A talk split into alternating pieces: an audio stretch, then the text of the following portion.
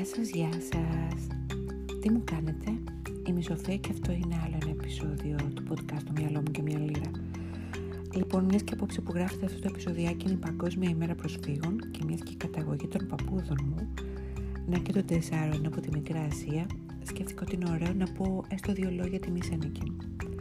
Για να διακρίνουμε όμως πρώτα τους όρους μετανάστες και πρόσφυγα, σύμφωνα με τα στοιχεία και το διαχωρισμό που, που κάνει η Πατιαρμοστία Ελλάδος. Θα αφήσω το link στην περιγραφή.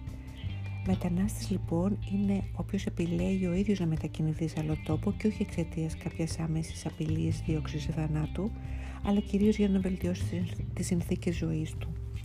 Επομένως, εγώ είμαι μετανάστρια στην Αγγλία γιατί ήρθα εδώ αυτοβούλος πριν κάποια χρόνια για να βελτιώσω τις συνθήκες της ζωής μου.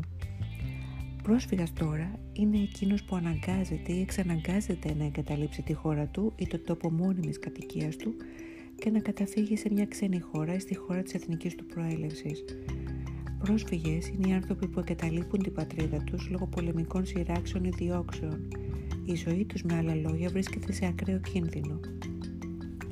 Έχει κανείς άραγε την εντύπωση πως οι Έλληνες της Μικράς Ασίας θα ερχόντουσαν ποτέ στην Ελλάδα αν δεν είχαν εκδιωχθεί και κατασφαγεί με ασύλληπτη αγριότητα; Θα σου πω όχι. Σύμφωνα με τα όσα θυμόταν η γιαγιά μου που όταν ήρθα στην Ελλάδα ήταν μόλις 8, ζούσε σε έναν παράδεισο.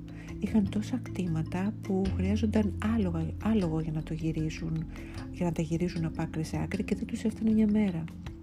Λες λοιπόν η προγιαγιά μου να ήταν ηλίθια και να βάλει τα τέσσερα παιδιά της σε κίνδυνο να έρθει στην Ελλάδα μόνο με ό,τι φορούσαν και ελάχιστες λίρες γραμμένες στη φόδρα των ρούχων τους για να τη βρίζουν, να την περιφρονούν και να τη λένε πουτάνα επειδή πλενόταν κάθε μέρα. Θα σου πω πως σίγουρα όχι. Ήθελα απλά να σώσει τα παιδιά της. Εκεί που ζούσε ήταν αρχόντισα. Και η άλλη μου γιαγιά όμως, λίγο πολύ, και οι παππούδες μου, κάπως έτσι ήρθαν.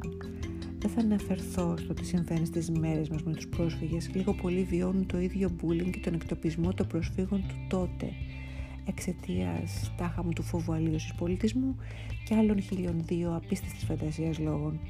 Ούτε θα σου πω δακρύβρεχτα και επαναστατικά, δεν είμαι άλλωστε αρμόδια. Το μόνο όμως που οφείλω να σου πω είναι ένα. Βάλτε, βάλε τη λογική σου κάτω, ρίξε μια ματιά στα παιδιά σου, για να δεν έχεις παιδιά, στους αγαπημένους σου και απάντησε ειλικρινά με το χέρι στην καρδιά. Μέχρι πού θα έφτανες για να τους προστατεύσεις; Εγώ προσωπικά είμαι στο τέλος του κόσμου. Εσύ; Θα ήθελα να πω ολόκληρα κατεβατά πάνω στο θέμα της προσφυγιάς. Ε, δεν ξέρω, ίσως μιλάει και το DNA μου. Μάλλον κυρίως λόγω αυτού. Όμως ο σκοπός μου δεν είναι να κάνω μάθημα, να κάνω μάθημα σε κανέναν. Απλά να θυμίσω θέλω πως όλοι μας είμαστε άνθρωποι και αυτό είναι εξαιρετικό αν ξέρουμε να το διαχειριζόμαστε για να προσφέρουμε και να συνεπάρχουμε αρμονικά με τους γύρω μας. Και αν δεν μπορούμε να κάνουμε καλό, ας μην κάνουμε τουλάχιστον κακό σε ανθρώπους που έχουν βιώσει τόσο πόνο και πόλεμο. Κανείς δεν λέει να ανοίξετε το σπίτι σας αν δεν θέλετε. Ανοίξτε μόνο τα μάτια σας και την καρδιά σας. Αυτό αρκεί.